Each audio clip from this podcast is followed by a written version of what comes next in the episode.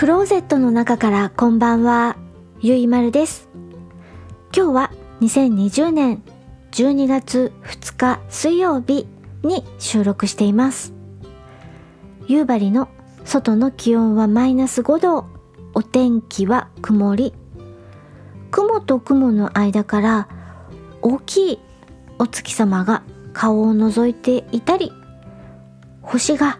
ちらっと見えたりしています。今夜お話しするのは映画運び屋2018年アメリカ制作の映画のお話をします。監督はクリント・イーストウッドさん。出演はクリント・イーストウッドさん、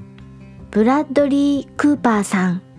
ローレンス・フィッシュバーンさん他です。映画運び屋の予告編と本編の URL は Amazon プライムと YouTube のリンクをエピソード概要欄に載せています。見てみてください。映画運び屋。私はレンタルして吹き替え版で見ました。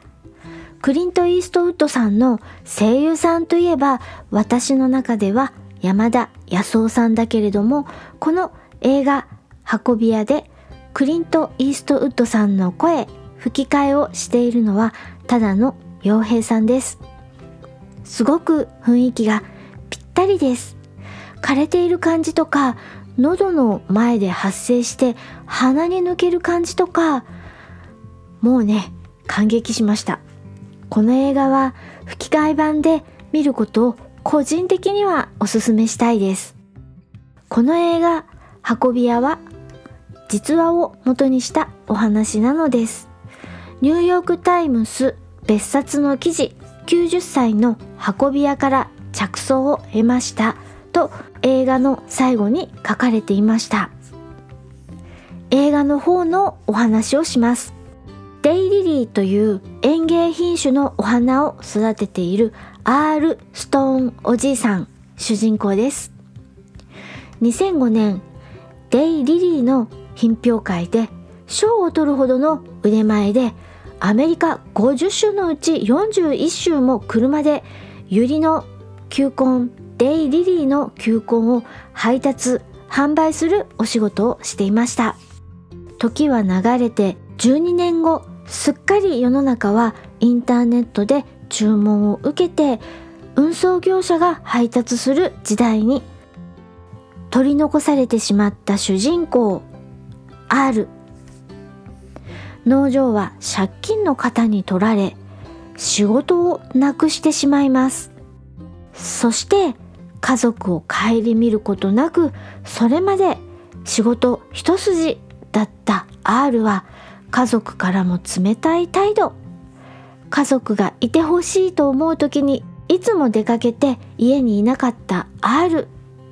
孫の婚約パーティーに出かけていっても元妻や娘から一緒にいたくないと言われる始末です。そんな RG さんの自慢はアメリカ国内41州を車で配達していて一度も違反切符を切られたことがないということくらい孫の婚約パーティーで出会ったとある青年にいい話があると仕事を紹介されます。荷物をあるところから指定された場所に運ぶだけで高収入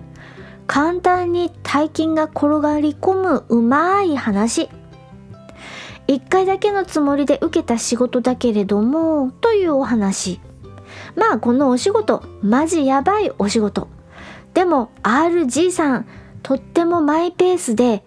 朝鮮戦争の福音兵でもあり数々の修羅場。命のやり取りをしてきた経験もありで腹が据わっているのに人間的にチャーミングで行く先々で女性にモテモテ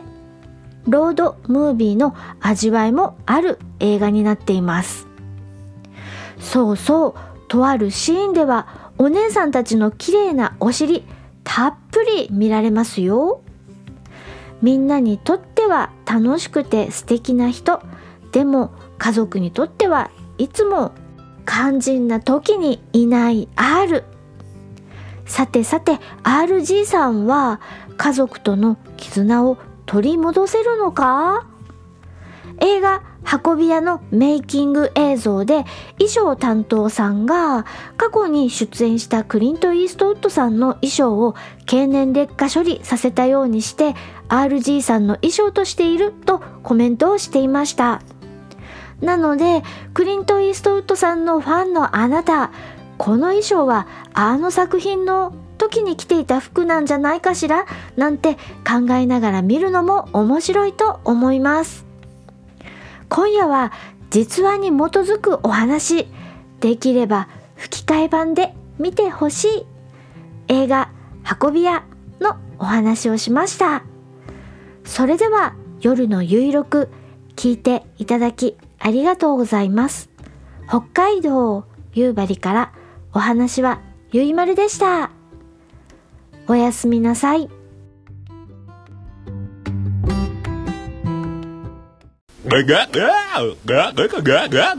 桃屋のおっさんのオールデイズ・ザ・ネッポンは、オールネポで検索。